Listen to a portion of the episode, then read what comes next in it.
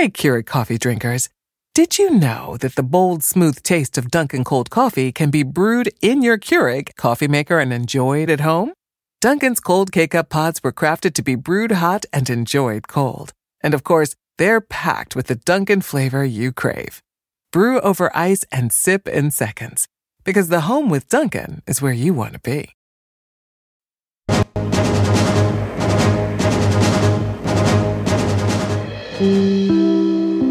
This is an NBC News special report. Here's Savannah Guthrie. Hi, everybody. As we come on the air, the president is in Israel at this hour. He's met with the prime minister there, the war cabinet in Israel, along with families and victims and of the hostages there. And the wider Arab world this morning is reacting in outrage to the explosion at a hospital complex in Gaza. We've seen scenes this morning throughout the Middle East, including near the U.S. embassy in Beirut, Lebanon, protests unfolding across the region. As we await the president's remarks now, which are just moments away, we want to get right to NBC's chief foreign correspondent, Richard Engel, who's in the West Bank this morning, where there also have been protests. Richard, bring us up to date.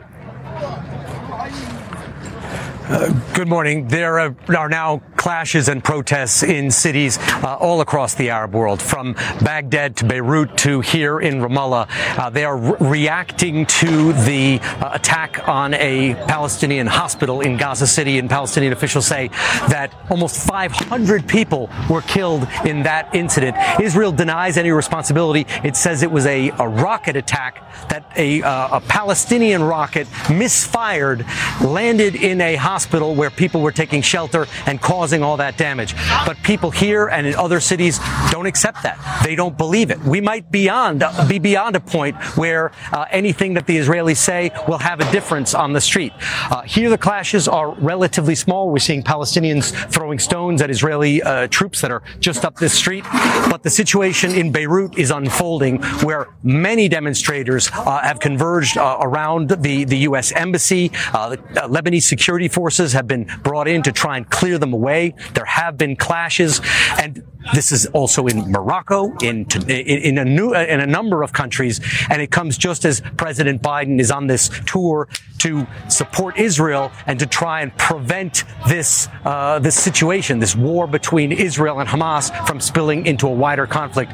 But the visit so far has been overshadowed by that attack under disputed circumstances on a hospital in Gaza City that has inflamed tensions all across the region.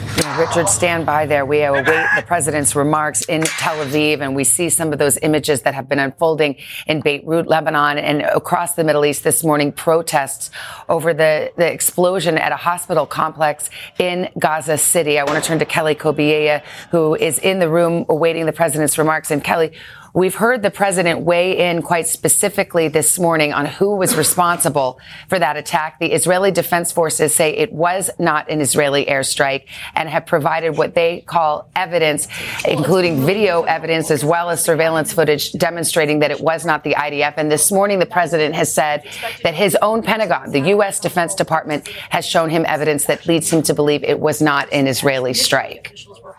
They would do, and they have not denied that. Yeah, his message pretty clear here this morning, even as he was just off the plane speaking to reporters before that bilateral with Israeli Prime Minister Benjamin Netanyahu. He said it looks like this was the work of the other team, referring to that hospital attack, suggesting that it was in fact the a Palestinian militant group inside Gaza who was responsible for that. Of course, groups inside Gaza are saying it was Israel, so conflicting reports there. But President Biden saying straight away that the U.S. believes that Israel was not responsible, saying that the U.S.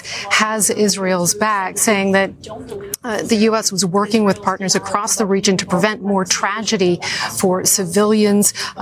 He also said that, echoed what Netanyahu said, that in fact Israel wasn't responsible, and that Prime Minister Netanyahu saying that Palestinian militants should be held responsible, should take the blame for what happened late last night in Gaza. Some 400 plus, nearly 500 killed. Those numbers, according to Palestinian health officials. We don't have a clear count. We can't really verify the number of dead in that attack, but it is obviously the key talking point. It's the one topic that everyone is talking about here as the president carries out these meetings. Of course, he was meant to go straight to Amman, Jordan after this to meet with Palestinian Authority President Mahmoud Abbas, with Egyptian President al-Sisi, and with King Abdullah of Jordan.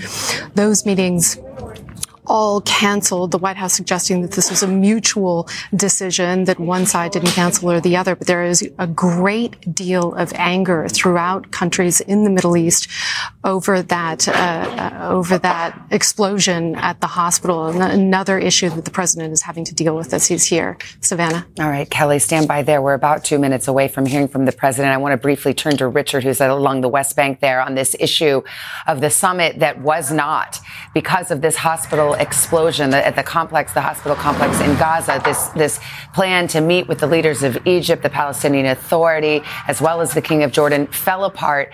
And the mission of that meeting, Richard, was to try to stop this from becoming a wider conflict. In the minute or so we have before the president speaks, what are the prospects of that now? Well, it was a disaster. There was supposed to be this peace summit with U.S. allies. Mahmoud Abbas, the moderate leader of the Palestinians, in contrast to Hamas, the leader of Egypt, the king of Jordan. But after this hospital attack, those in attendance decided, in their words, that it would not be productive to hold the summit.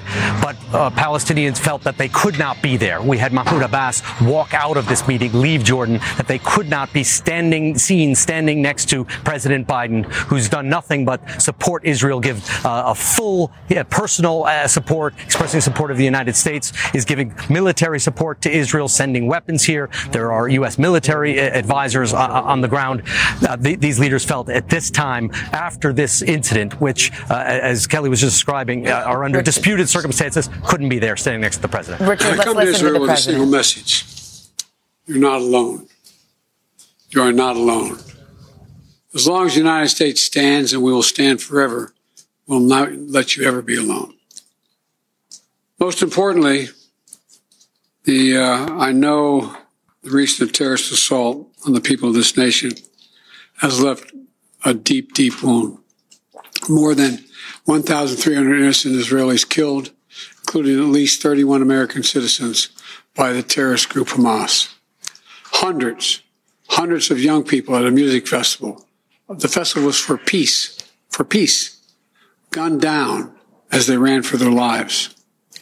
Scores of innocents, from infants to elderly grandparents, Israelis and Americans, taken hostage.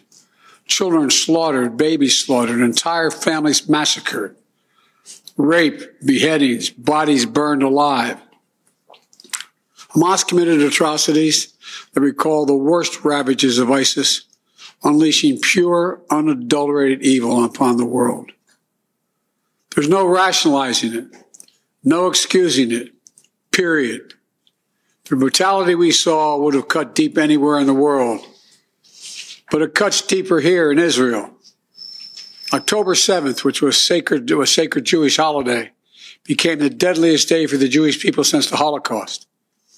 It has brought to the surface painful memories and scars left by millennia of anti-Semitism and the genocide of the Jewish people. The world watched then, it knew, and the world did nothing.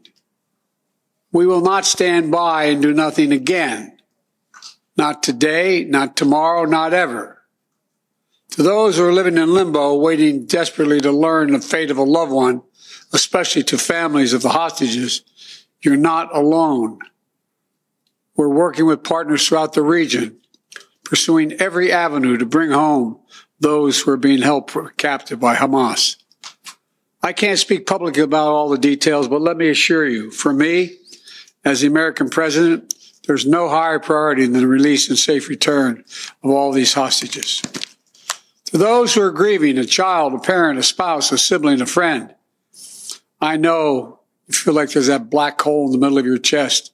You feel like you're being sucked into it. The survivor's remorse, the anger, the questions of faith in your soul. Staring at that empty chair, sitting Shiva. The first Sabbath without them. They're the everyday things, it's small things that you miss the most. The scent when you open the closet door. The morning coffee you shared together. The bend of his smile, the perfect pitch of her laugh. The giggle of her little boy, the baby. For those who have lost loved ones, this is what I know. They'll never be truly gone. There's something that's never fully lost. Your love for them and their love for you. And I promise you, you'll be walking along some days and say, what would she or he want me to do? You smile when you pass a place that reminds you of them. That's when you know. When a smile comes to your lips before a tear to your eye, that's when you know you're going to fully make it. That's what will give you the fortitude to find light in the darkest hours. When terrorists believe they could bring you down, bend your will, break your resolve. But they never did and they never will. Instead, we saw incredible stories of heroism and courage. Israelis taking care of one another. Neighbors forming watch groups to protect their kibbutz. Opening their homes to shelter survivors. Retired soldiers running into danger once again. Civilian medics flying across rescue missions, and off-duty medics at the music festival caring for the wounded before becoming a victim himself.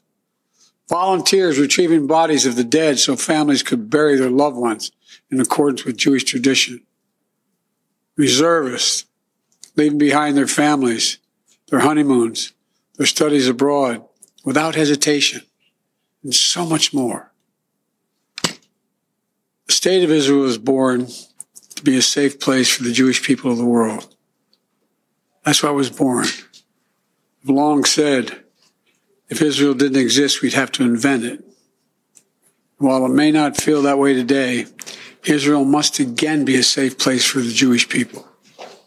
And I promise you, we're going to do everything in our power to make sure that it will be. 75 years ago, just 11 minutes after its founding, President Harry S. Truman and the United States of America became the first nation to recognize Israel. We've stood by your side ever since. We're going to stand by your side now. My administration was in close touch with your leadership from the first moments of this attack. We're going to make sure we have what you need to protect your people, to defend your nation.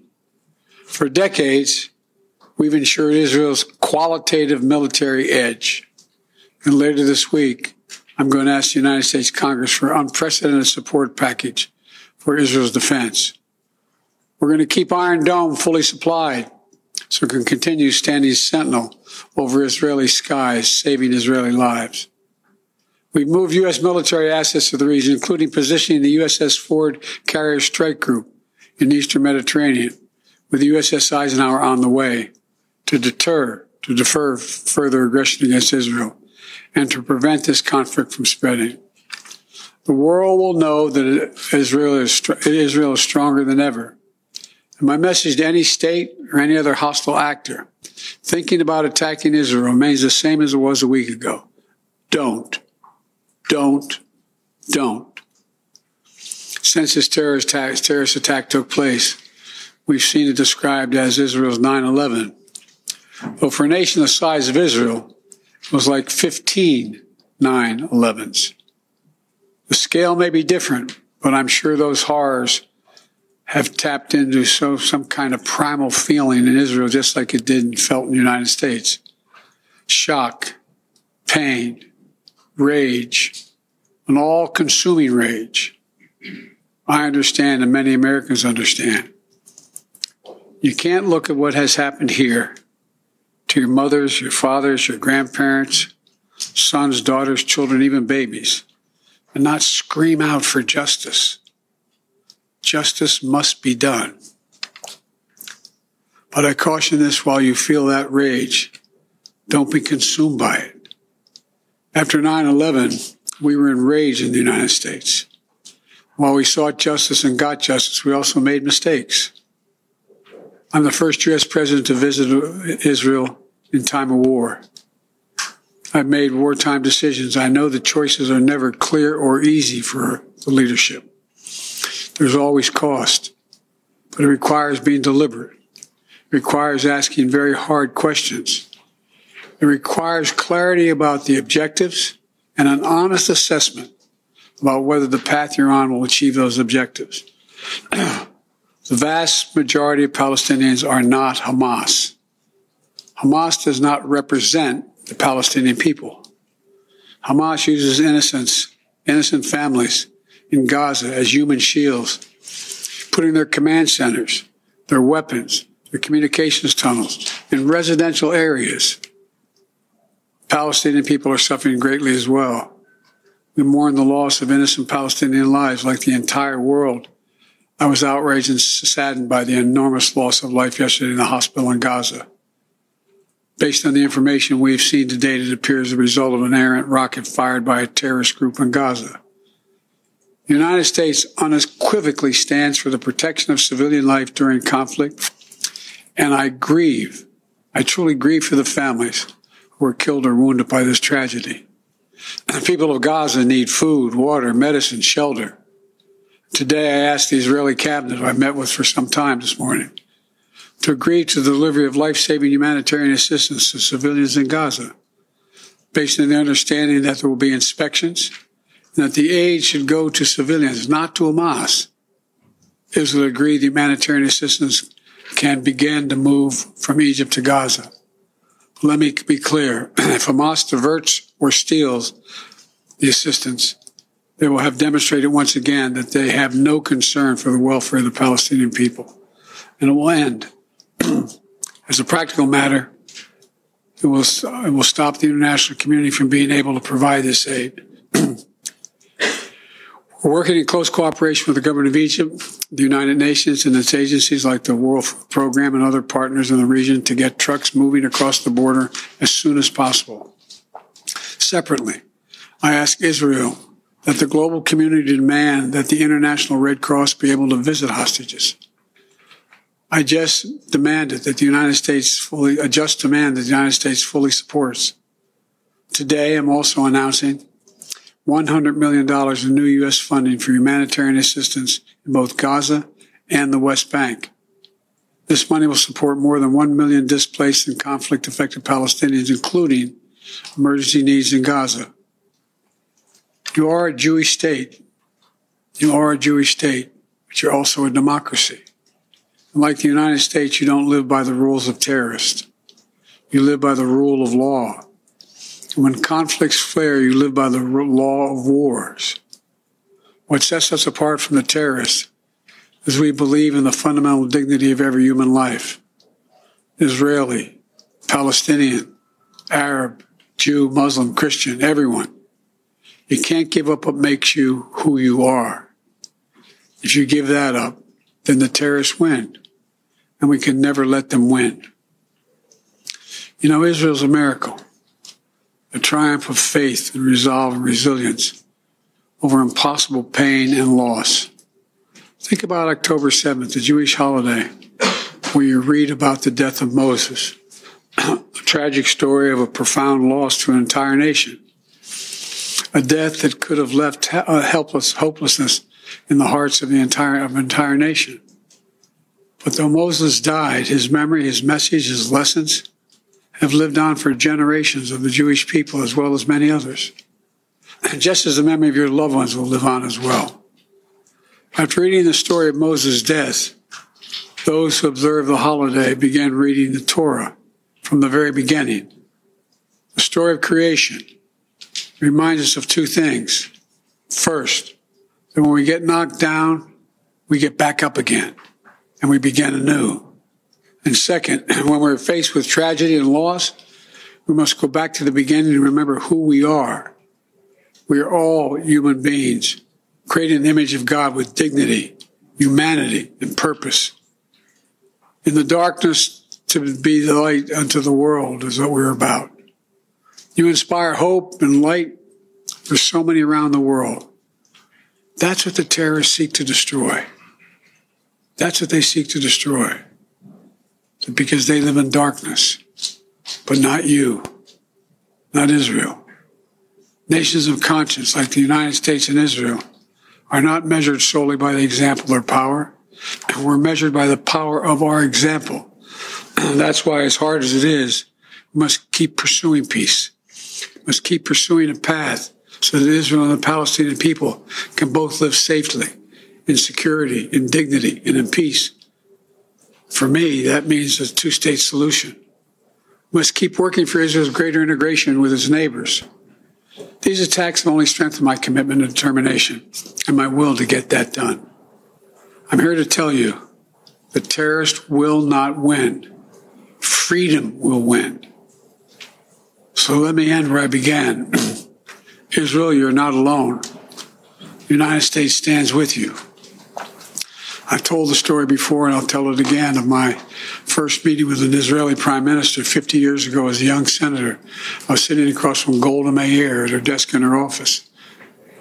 And she had a guy who later became prime minister, sit next to me, just before the 1973 Yom Kippur War. And she flipped the maps up and down, telling me how bad things were and how terrible they were. All of a sudden, she looked at me and she said, "Would you like a photograph?"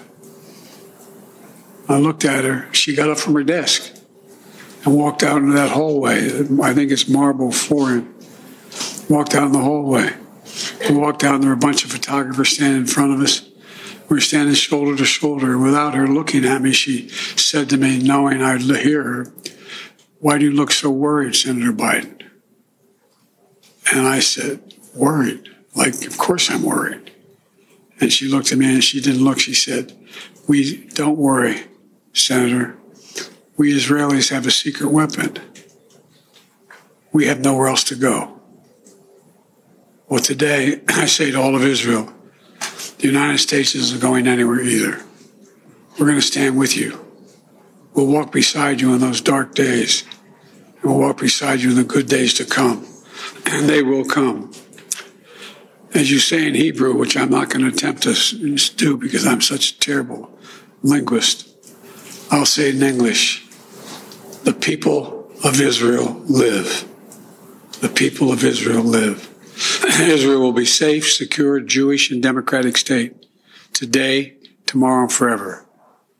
And God protect all those who work for peace. God save those who are still in harm's way. Thank you very much. Mr. President, what is your red line that would prompt U.S. military involvement in this war? President Biden in Tel Aviv delivering remarks, impassioned remarks on the occasion of the war in Israel between Israel and Hamas that started October 7th with a Hamas terror attack into southern Israel. And this morning, there are questions, there are protests around the Middle East over an explosion at a hospital complex that happened in Gaza. And the president stating in his remarks just moments ago that he believes his Defense Department has led him to believe that it was an errant rocket fired by a Palestinian terrorist group in Gaza and not the Israelis who are responsible for it. We just saw Richard Engel there, who is in the West Bank, where there have been protests, as well as around the Middle East. And as planned summit, the president was to head to Jordan and meet with other Arab leaders about a path forward. That summit now canceled in light of the carnage in Gaza. Accusations, finger-pointing, and rage, and an impassioned speech from the president where he said to Israel repeatedly, "You are not alone." Let us go to Richard Engel. Richard, he also talked about the situation, the humanitarian situation in Gaza. He said that he had asked Israel's war cabinet to immediately begin allowing supplies into Gaza, and also said that $100 million of emergency U.S. funding would be headed to Gaza and the West Bank. What did you hear in that speech? Well, I think it was another impassioned, historic support, defense of the state of Israel. And that has been extraordinarily popular among Israelis. If you watch the Israeli broadcasts on television, some of the broadcasts now are just starting with clips of President Biden talking about Israel, talking about the friendship that there is between Israel and the United States. But what people in this part in this area, the Palestinian territories here, what people in Gaza here, what people in many Arab countries here, is full support for Israel. And then they're watching the people of the Gaza Strip, the 2.3 million people there, cut off and under attack by Israeli airstrikes. Israel has made it very clear that it wants Hamas to be destroyed, that it wants Hamas to be removed from power, but many civilians are being killed. Israel has told the people of the Gaza Strip to move south, to leave Gaza City and head to the southern part of the Gaza Strip. And this hospital attack is a symbol. Whoever was responsible for it, Israel says that it was a Palestinian rocket that misfired. People here, Palestinians, believe that the Israelis did it, despite the evidence that Israel has presented. They're using that as a symbol because the people in the Gaza Strip, however they were killed, were sheltering in a hospital under attack by Israeli airstrikes in general in its ongoing war against Hamas after that horrendous terrorist attack Hamas carried out inside Israel when it killed and kidnapped Israelis and foreigners. Richard, stand by there. You're in the West Bank and Ramallah. We, of course, are keeping our eye on these protests that are unfolding very near the U.S. Embassy in Beirut, Lebanon. There are actually protests around the wider Middle East today in light of what's happened in Gaza. I want to go to Peter Alexander at the White House. Peter, to get your thoughts on the president's speech, which once again set this in a historical context. He not only said to Israel, you are not alone, he also evoked the Holocaust quite specifically and quite intentionally and said the world stood by then, the world knew and did nothing, and said that will not happen again. Savannah, that's exactly right. The president's key takeaway from his remarks today, that you are not alone. But for the course of the last several days, he's been saying that he stands with Israel. But today, it's more powerful because he says those words standing in Israel here. A couple other key takeaways, I think, from his remarks. His call that the International Red Cross be allowed to visit with those hostages being held by Hamas right now. By some counts, it may be as many as 200, 199 in total. The president today making official what we had learned overnight, that the death toll of Americans has now risen to 31, with 13 Americans still unaccounted for. Exactly how many of those Americans or hostages remains unclear. And I think he had another set of words in there that are telling. The president, who clearly is not going to be able to make the face-to-face conversations possible, since he won't be going to Jordan. He'll be speaking to Mahmoud Abbas, the Palestinian Authority president, en route home. We'll be speaking to President Sisi of Egypt en route home. But he did deliver some words of caution and restraint to Israel here, saying after 9/11 that took place in the United States, he says that we sought justice and we got justice, but we also made mistakes. I think it was a very clear effort for him, by him, to call on the Israelis to try to dial it back a minute, to give real consideration to their effort to try to limit the casualties of civilians as best possible. And finally, going forward, Savannah, you made reference to the $100 million that the U.S. said will be sent to Gaza and to the West Bank to help those Palestinians in need at this time. The president, NBC News, has been reporting, according to two people familiar with the discussions, is planning to ask Congress to greenlight $100 billion in a supplemental funding package that wouldn't just support Israel, but Ukraine, Taiwan as well, and also include border security. That'll next be on the plate of the lawmakers here in Washington to try to help this effort going forward. And worth mentioning, as you say, the president said he would ask Congress for a, quote, unprecedented support package. You are reporting that something like $100 billion for Israel and other needs. But of course, Congress, as we speak, is in the middle of a speaker crisis in the House, which is unfolding. And the House essentially paralyzed, Peter, until Republicans in the House elect a leader.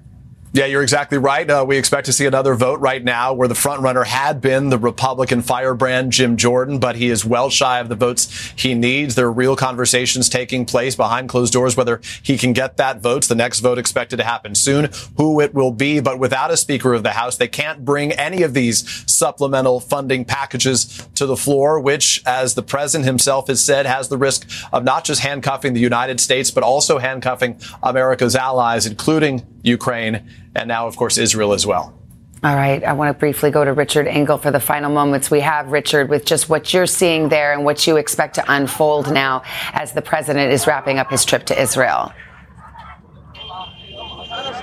Well, I think this speech is only going to convince Israel that the United States has its back. This was a full-throated support of Israel, and people who watch this in the Arab world will be convinced that the United States and Israel are in partnership, and every time there is an attack on the Gaza Strip, every time there are mass casualty events, people are now going to start blaming the United States. And I think that's why we're seeing these protests in Beirut right now in front of or right near the U.S. Embassy.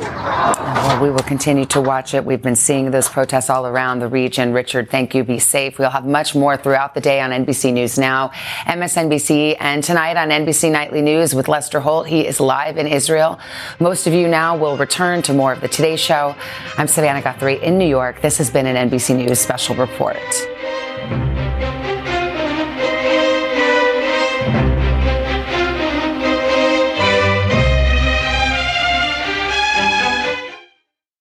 I'm Cyndi Lauper. My psoriasis was all over, even on my scalp, which may mean 4 times the risk for psoriatic arthritis. But Cosentyx works on both. Cosentyx Secukinumab is prescribed for adults with moderate to severe plaque psoriasis 300 milligram dose and adults with active psoriatic arthritis 150 milligram dose. Don't use if you're allergic to Cosentyx. Before starting, get checked for TB. Serious allergic reactions, severe skin reactions that look like eczema, and an increased risk of infections, some fatal, have occurred. Cosentyx may lower ability to fight infections, so tell your doctor if you have an infection or symptoms like fevers, sweats, chills, muscle aches, or cough, had a vaccine or plan to, or if IBD symptoms develop or worsen. Learn more at Cosentyx.com or 1-844-COSENTYX. Ask your doctor about Cosentyx.